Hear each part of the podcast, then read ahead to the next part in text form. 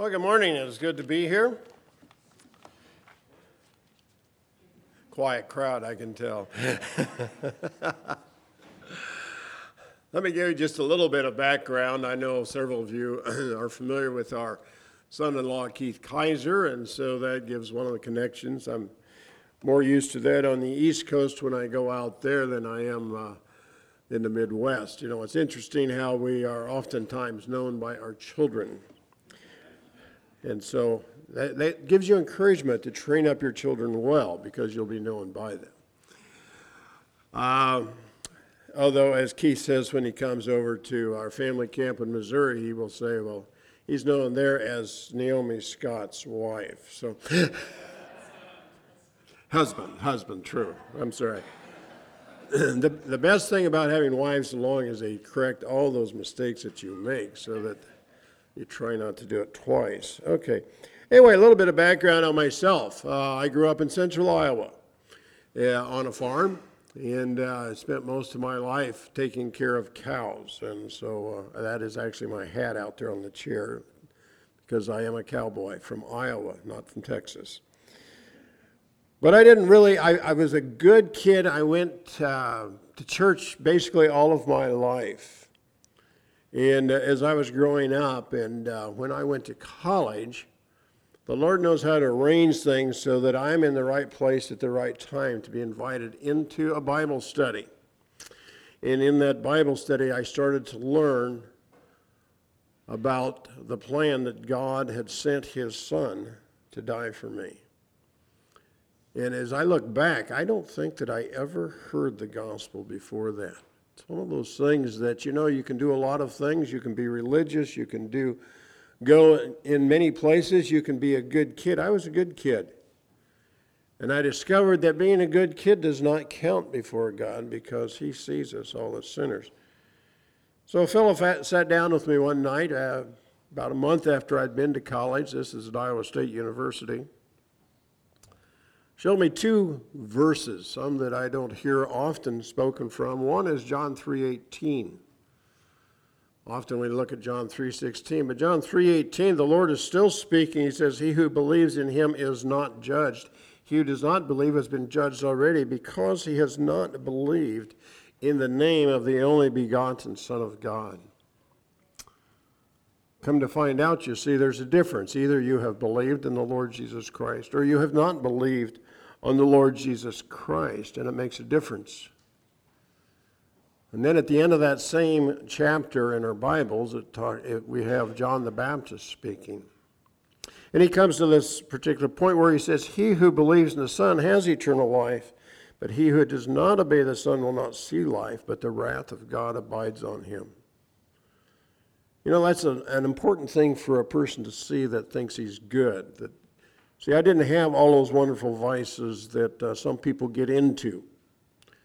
I don't have those things that would, you know, make me think that I, I really needed to be saved because I was a good kid. But you see, that verse says it doesn't matter. The wrath of God still abides on me, and that I had to believe in the Lord Jesus Christ. And so I did that day. And uh, we've been walking with the Lord ever since, getting into many different things. I spent most of my life in eastern Iowa. That's where we claim we are from.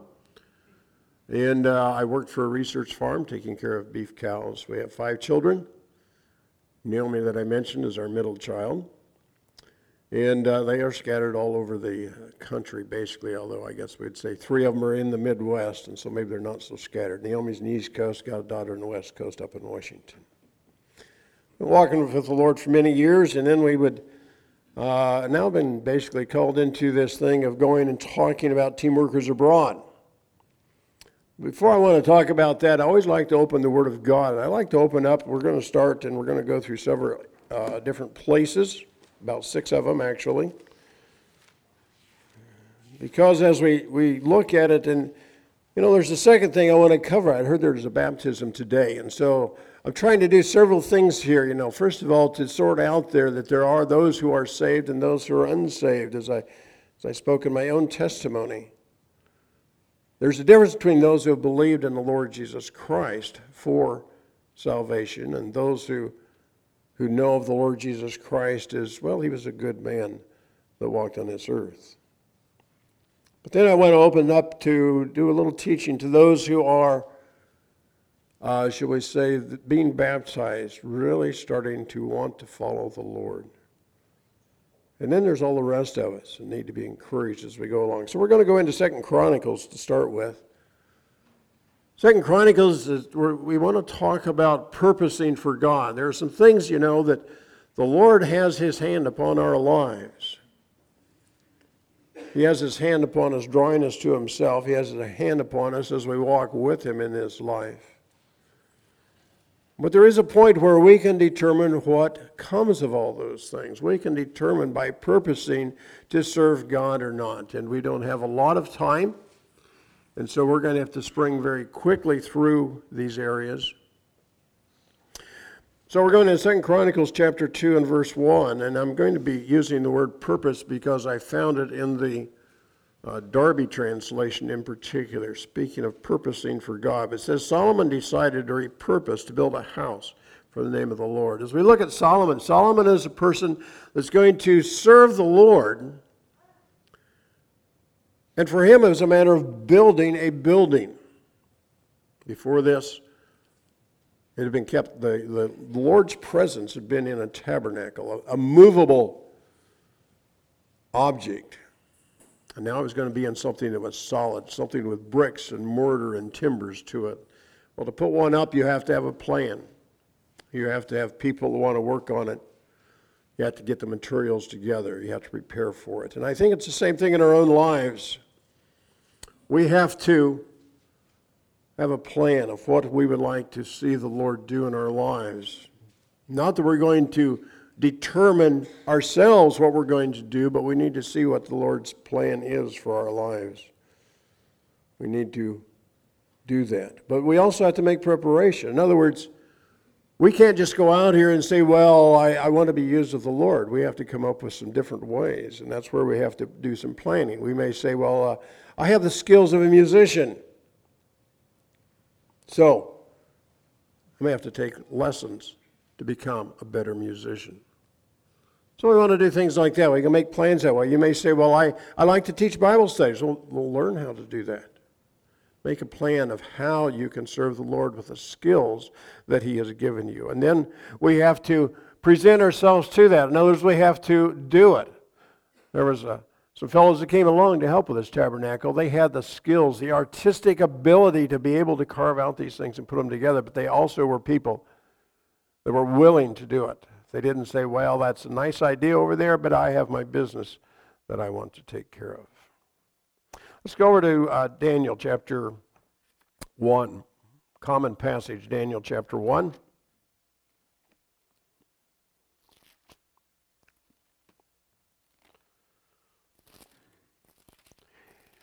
Daniel chapter 1 and verse 8. Daniel has, of course, been hauled over to Babylon. He is uh, now being groomed to be an advisor to the king.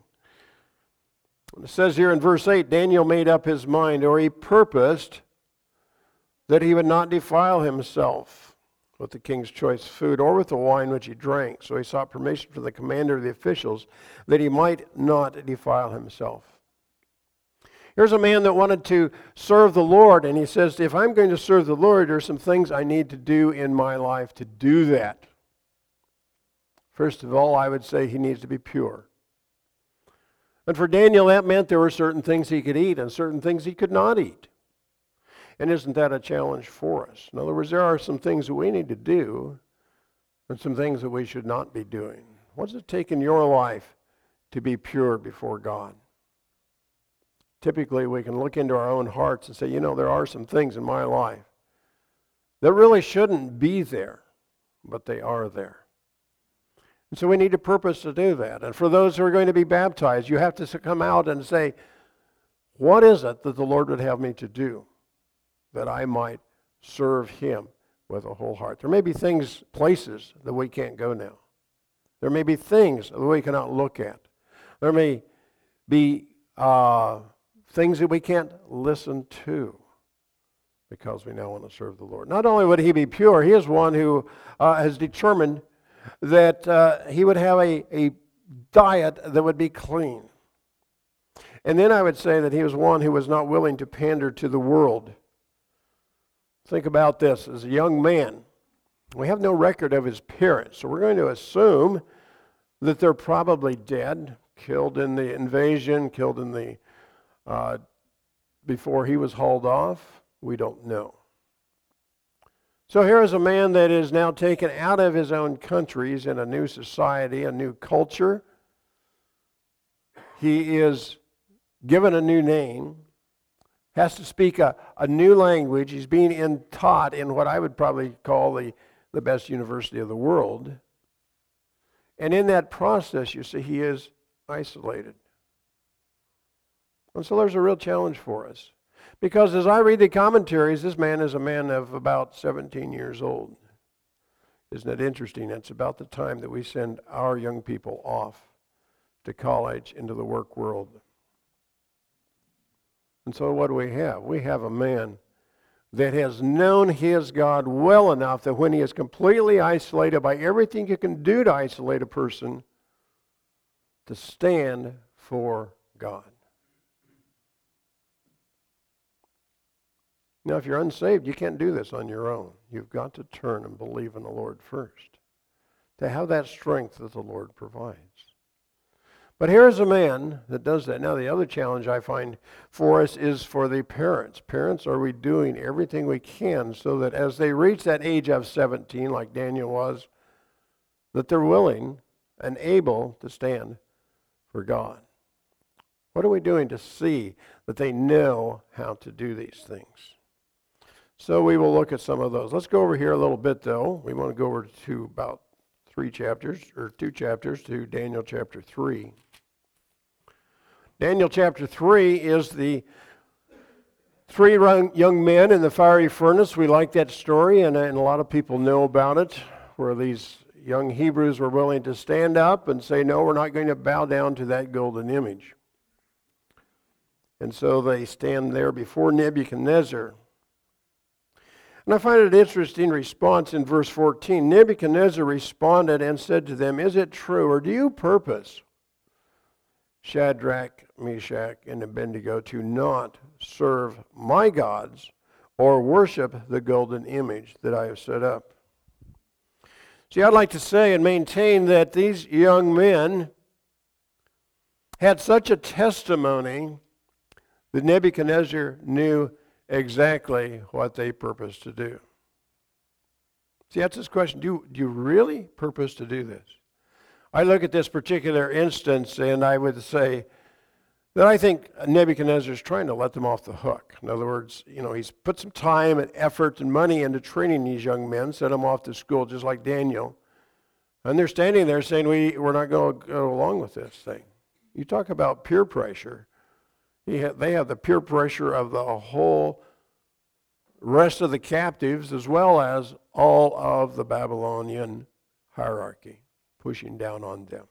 And he says, Do you purpose to do this? And I think that's a real challenge to us because we have people pushing in on us all of the time. And are we willing to do it? Are we willing to stand there? Are we willing to have such a testimony before the people that others would say, I know what you're doing? See, and that's the challenge for those who are being baptized.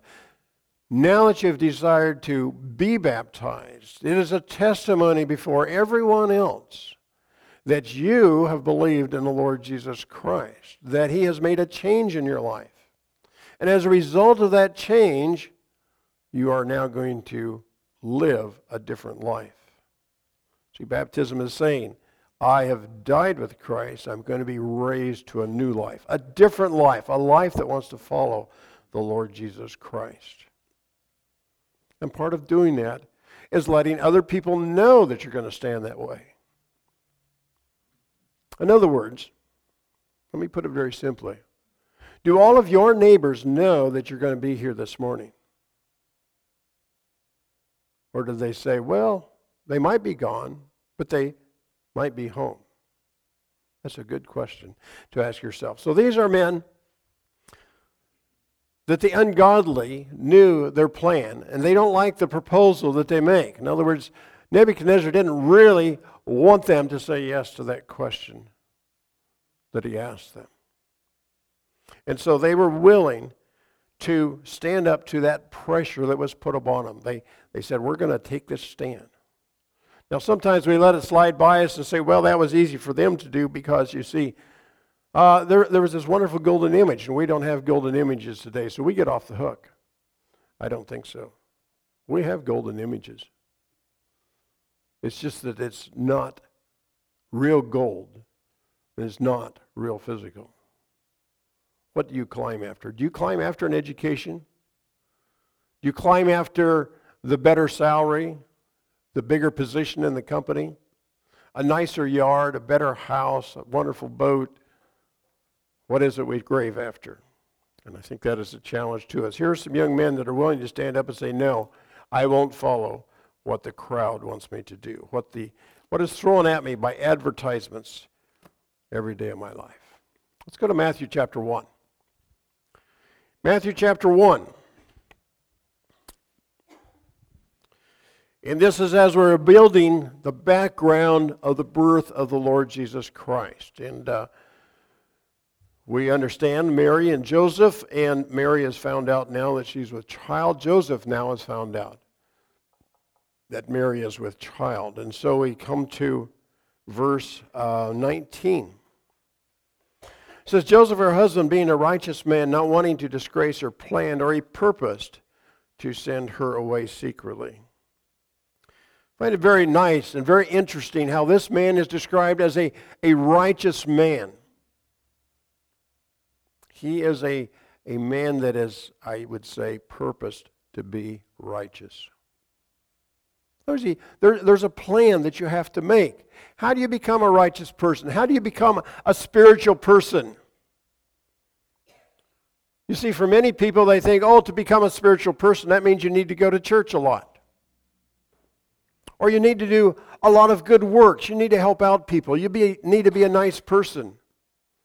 But that doesn't get you to be a spiritual person. Because to be a spiritual person, you need a spiritual birth. And to be a, have a spiritual birth, you need to have believed on the Lord Jesus Christ. But then once you've believed upon the Lord Jesus Christ, we're not allowed to coast.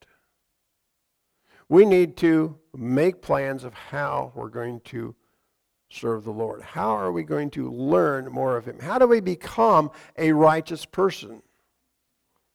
You see, if we have sin in our lives, we can't become righteous. But when we believed on the Lord Jesus Christ, we can become righteous before God. But then there's more to it than just saying, well, I am now righteous before God. I have this legal standing that I am righteous. There's a manner of putting it into practice in our lives. And we need to do that. Now, there's a lot of things you can do, but I'm going to give you three basic things that I think you can do. One is you need to read the Word of God. You've got to spend time reading the Word of God. You need to spend time in prayer, talking to God. You need to spend time in fellowship with the other people. There's a reason why we have meetings. It isn't just to something to fill up your Sunday mornings, your Sunday nights, your Wednesday nights. You need the fellowship. You need the encouragement. When I was in college and I was newly saved, we had a, at noon, we were able to get a room in the college and meet together for prayer. And I look back, and it, it was what gave me that substance to get from this Sunday to the next Sunday. Because it was a long time when you're out on a secular campus and you're a Christian. We need to do those things in our lives, but then we have to do more than make a plan to do it. We have to be people that are actually going to carry it out. We have to set aside the time. Let me go back to college again. I was saved there. And I learned very quickly that I needed to have what we call a quiet time. Spend time reading the Word of God. I'm a morning person. And so that meant if you're in college and you go to bed late, you got to set that alarm earlier to get up. But to carry that out, that was the plan, to set the alarm. To pursue that, to carry it out, you've got to get out of bed when the alarm goes off. It's a very simple process, but you got to do it. And so this is a person, I think Joseph was a person that had done that. Well, it isn't just individuals, it also affects churches. We need to go over to Acts chapter 11. Acts chapter 11 is where the, the Word of God has gone out, basically into the Mediterranean. It's gone, uh, then it went north, got to Antioch. Antioch, it says they started to preach to the Gentiles, and we're all glad that they started to do that. This is not just a Jewish religion. This is not something that the Jews do. Or now that Christians are quite popular. It's not something that Christians do. We all have to believe in the Lord Jesus Christ. But it says here in verse 23 that, uh, excuse me, let me back, give the background. So they, people were saved. The message came back down to Jerusalem. They looked around their assembly and they said, who would be a good person to go to encourage him? And so they said, aha, that guy over there, Barnabas. He's working with us. He is an encourager. So in 23, when he arrived at Antioch, he witnessed the grace of God. He rejoiced, began to encourage them all with a resolute heart to remain true to the Lord. That is a purpose of heart, to remain true to the Lord. I'd like to main, first maintain that the church was positioned together. In other words, when he got there, People knew that they were in the church and they would gather together. They were willing to become part of this group that is the church. We need to commit ourselves to the church, to be active in the activities of the church, not for our salvation, not just to be filling our time, but to be serving the Lord and working together as a church. Not only that, they wanted to prevail together. This is the idea of having a purpose of heart. They wanted to work together so that things were accomplished for the Lord. And then I would say they would want to hold the precepts together. They wanted to remain true to the Lord. We have, need to have an understanding, not individually, but also understanding corporately of what the Lord would have us to do. We have traditions, but there's often good reasons behind what we do as we do it. Why do we break bread? Do you know that? Why do we believe that the Lord Jesus Christ is the only way of salvation? We need to know those things. We need to work together and hold them together. Now, I want to go on quickly over to chapter 18 at the very last verse. This is where uh, Ephesus, Paul has preached at Ephesus for a fair while, and then he left. Apollos comes in. Apollos is a young man. Verse 27 He wanted to go, or he purposed to go across to Achaia. The brethren encouraged him, wrote to the disciples to welcome him, and when he had arrived, he greatly helped those who had believed through grace. First of all, this is a man that has a purpose in his life. And if you're unsaved, you often do not have a purpose in life. But if you're saved, you have a purpose to serve the Lord. His purpose was to spread the gospel across the seas in Achaia.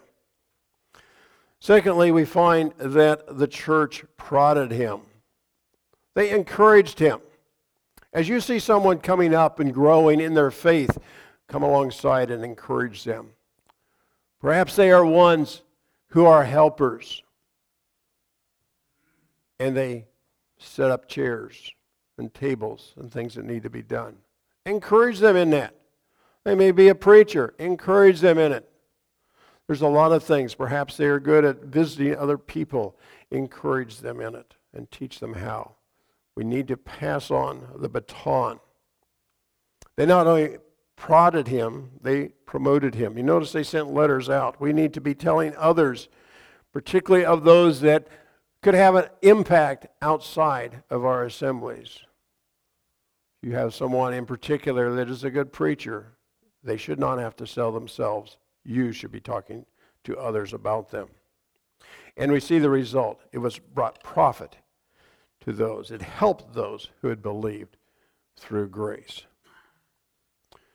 We are really crowding our time here, but we're going to go to some pictures. I want to talk about team workers abroad. And what it amounts to is this is, you know, if you're looking around and say, well, what can I do to serve the Lord? Sometimes we look at it that way. And so we need to come along and say, well, here is a way to do it. Some people do not preach well, they're not good evangelists, but they're good with their hands. And so this is what we're providing is a way to do that. And we want to, whoops, try this, try that. There we go. I have to figure out how to work each particular thing. So Teamworkers Abroad, what is it? Well, it's an organization that wants to bring groups of people together to help missionaries. Skilled, unskilled, doesn't matter what you have, you can go along. What you need is a willing heart. We may get back to that one in a minute. But we want to help missionaries. Missionaries spend a lot of time learning the language and culture, and they may not be able to build things. But after they've done some work, you know, there's groups of people that want to meet together. They sometimes need buildings. Sometimes missionaries are working in uh, other projects, such as schools or camps, that need help. And so, in that process, we want to take all these people in the United States that have these wonderful building abilities and help the missionary by uh, coming alongside, not knowing the culture, not knowing the language, but help them to build things. So, came from John Rowley, a contractor. Went down and talked to Assembly Care Ministries. Uh, some of you know Jesse Gentile. He was on part of that as far as the board, and he helped us get started. He met, and told us to go see the Canadians, and we went down to Mexico with uh, Brian Thomas, which I forget is also close to this area. Uh, these are the guys on the board. Uh, Tim is a um, contractor, missionary, been a missionary all of his life. Scott Nordstrom is an architect. He's a contractor. I chase cows. And uh, it takes care of most of us. Basically, we all have a heart, and I can't get this to move. There we go. And these are some other guys that have come alongside to help us. Perhaps you know a few of them here and there. So there are four different things that I look at are actually three. One is building church buildings. One is helping in a camp and a school, and this is helping a missionary individually to do things. It's going to be slow at this pace. Okay. Mexico. We went down to Mexico City early on. Actually, not Mexico City, but if you come down here, two thirds of the way to the coast, you're up in the mountains. Notice these nice rocky mountains sticking down here. There's some Aztec Indians there that have gotten saved. And they wanted to build a building, a larger building, because they wanted to encourage people. You see, you talk about working together and having a purpose. These are people that work together. And actually, if you were to look at this, cut it in about half, this is the size of the assembly. It's not large. In other words, you probably outnumber them, okay? But I want to show you what they wanted to do. We went in there. Here we go. They had a flat piece of land carved out of the mountains. They were ready to put a building up. And so we spent two weeks and we eventually got it back up to ground level because we had to dig 12 holes that are about five and a half foot wide, five and a half the other way, about five and a half deep. It's kind of a clay type soil. It's difficult digging. Well, eventually we got a backhoe in there, but it was a little bit flaky. Some of the young men were ambitious workers, had half the holes dug by the time it got there. Why did we do that? Because they needed a foundation for that building. Need a good, solid foundation. This earthquake area. You know, the Lord Jesus Christ talked about that. He said, You know, if you listen to my words and don't pay attention to them, he says, it's like a building built on sand. When the storms come, it's going to fall down. But if you listen, you pay attention, or as we were talking earlier, if you would believe, then you will have a solid foundation. One that is going to stay there through the storm. Notice he never says if the storms come, it's when they come. They will come in our lives. So it's a good illustration of what they did. And so this is what happened. They, we got it up to ground level. They said, that's fine. We can put up the walls. Took them a year to get the walls up. And then a month later, they had a conference. 320 people came. Now, this is a challenge for Americans. Number one, to get that many people there. Number because they're all Aztecs. I mean, they walked there or they rode donkeys or hitched a ride. I mean, this was not out of the city. This isn't in a big metropolis, okay? 320 people come and they get encouraged. On top of that, they preach the gospel, and six more people get saved. And I don't know if I've been in a conference where people have gotten saved. But that's America. That's not down there. Other we want to go to is down in Peru. This is uh, Tom Clark. Some of you may be familiar with his work. I think he's been out in this area. Uh, he has a school there. We went in and they were having some walls up, and our job was to build um, doors and windows and get the roof on in two weeks. We did get the roof on. There were some Canadians there. We got the, the frames made, and they were going to put them in after we left. And this is what it looked like when it was finished. And a year later, when we came back, administrative offices here and two classrooms. Tom was building it one classroom at a time. He wanted to go on up, but the Lord didn't supply that, and so he said, let's build a, an activity slab. And so we went to work. And to do that, you start out here with a pile of gravel, and right there's a pile of sand and some water, cement, and you mix it all up and start pouring it out. And the result, whoops, missed. Let's point it this direction. There we go. Too far. The result is touching young people's lives because now they have a clean place to play. And moms are happy too because these are poor people and they probably have one change of clothes that gets washed once a week. So if they get dirty, then it is dirty all week. Came back following year. Now the Lord had supplied some money, so the building was going up. Tom hires local people to put it together. And you find various things here. These are going to be handed up one at a time. They'll carry cement up here and pour it in the top of these to build pillars for the rooms. And these are the people that the Lord brought together to do that work. These three are Canadians. One of the missionaries was a Canadian, so they came down. These two fellows heard that there was some work to do down there, and so they came. So that leaves Tom down here. These, the, these two and this one and this one are the Americans that came down. This is the young lady that has an interesting ministry uh, helping to sort out libraries and wanted to be there at the same time. So this is, we jumped into the work and we did a lot of cleaning, a lot of painting, a lot of putting things together, getting rooms set up with the result that they were set up and ready to go. And two weeks later, they had school ready to go. But the result is not to touch to build buildings. The result is to touch lives. This happens to be a classroom, summer classroom. It's not full, but the the young people hear the gospel every day, and then they carry it home to their folks, and people get saved. Kids get saved. Parents get saved. And two weeks after we left, there was a baptism, just like it was today. It's warm down there in the wintertime, so they do it outside.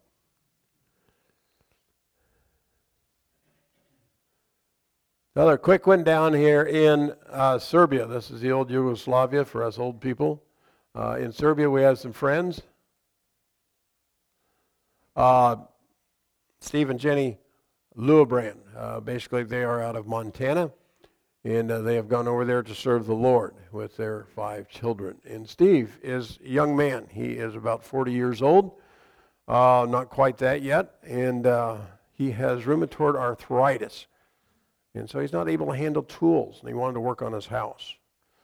Actually, to the point I've heard him turn down his wife for holding the children because it hurts too much. And so we went to help them. It changes our ministry because we could only have my wife and I uh, there because they were going to keep us in their house. Now, how did we do that? Okay, here we go. Thank you. I may turn to you and just have you do it here pretty soon. Anyway, as we go, we, we sit down at their dinner table and you eat with them and listen to them talk out. You go see the uh, soccer teams and you play grandma. You have to remember their folks are in the United States and they don't get there very often either. And I encourage you to go see your missionaries and help them out just being with them. And the comment the wife made to my wife as we were leaving, it was so good to have you here because you think in English. And every missionary that's in a foreign field has that problem. I, am going to just have you start hitting those, okay? this is where they work. This is the Serbian Orthodox Church. It's the main thing in about every town. This is the largest operating Orthodox church in the world. This is also some of his work. This is the assembly he meets in.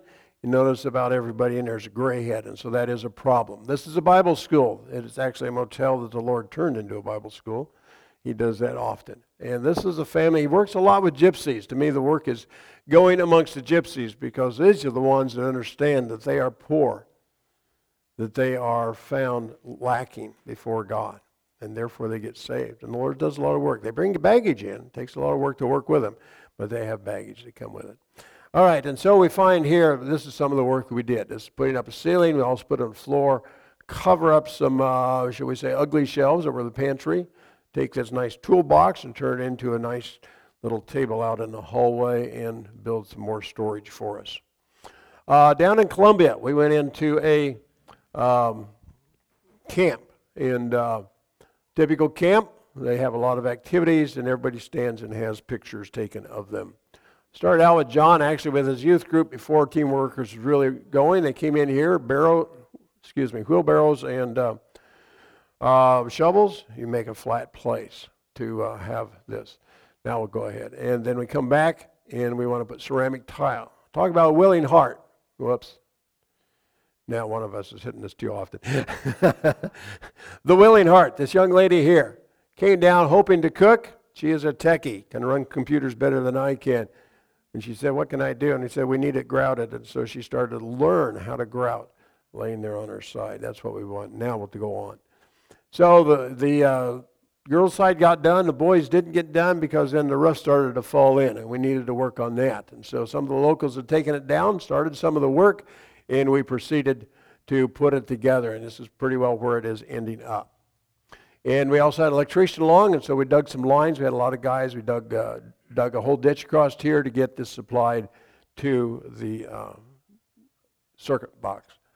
And we stayed over and got some more done, and so we had everything pretty well ready. Uh, this just needed to be taken care of uh, to have the roof put on. So then this year, uh, came back with another team that uh, worked on it. This is just kind of the porch that we finished off. This is where those guys were standing on the rafters. It was done. And we proceeded to the front entryway needed to be done. Over the kitchen needed to be done. Dorms needed to be done. More roofing to put on. So we worked at it. Uh, this is as we were finishing off. This is over the uh, kitchen here. This is the entryway. And we were just getting that about done. When you're on these trips, you can expect to do some preaching helping out, doing what you can, joining in the activities of the local assembly. Here was a fellow who was with us, was doing the preaching. Paul is the translator in this particular case because uh, in this particular case, with our large team there, a third of us spoke English, and uh, the rest of them spoke Spanish. This is a young man, works with his Awana group. He was using these three young people as illustration of his sermon. This is, we have devotions. And so in this case, the, the Colombian was leading the devotions. American was translating back into English because we had a very mixed crowd again in our um, time. Did you get it? You got it. We also do other activities. This is a fellow that came from Spain, and he planted these uh, grapes, and he now has a vineyard. These are large table grapes, very huge. Sometimes we like to go out on the hill. We're alone. Some of the young men had gone out there but the Lord goes with us. Another quick one down here in Mexico City. We went back and we noticed when we were down there before that uh, this is the same area that there was a young couple starting to serve the Lord, and they continued to do so. And they poured all of their time and all of their money into it, and they did not finish off the house. It was already up. And so we went down saying we need to get that up because as a result, they can help people that are traveling through. They can take these disciples and house them. There's also storage there for translation. So we need to think about these things, ponder what it is the Lord is doing in our own lives. It's a young man that was along with us, 15, getting to think through what he had seen, what he had smelled, what he had heard, so that he might think what the Lord would do in his life. We need to all consider that. What would the Lord do in our lives? And sometimes it takes our hands to do that. So if you want to do that, what can you do? You can pray for us as an organization. We want to be God honoring. Pray for the teams. There's a lot of little tiny things to go along. Protect us, safety, rain, things that you can pray for. Um, you can participate. You can be a team worker, a team leader. We need leaders right now. Help others to cover the cost. And there are other skills that you have that maybe help us to get going and be on the way and then pass on the word. Over there is a good place to sign up so that you don't forget it before you walk out. There's also other things, little cards you can take with you, information about the organization. Put down your information, basically an email address, so that you can hear about what is going on. We like to do that, let you keep up so you can pray for us effectively. We do have a website, we do have Facebook, and missionaries come through. Tell them about Team Workers Abroad. These are what we have at the moment. We need current, we need construction leaders that can lead us, knows what goes up first. We need some shutters put up in Italy. We may have a guy that's willing to do that.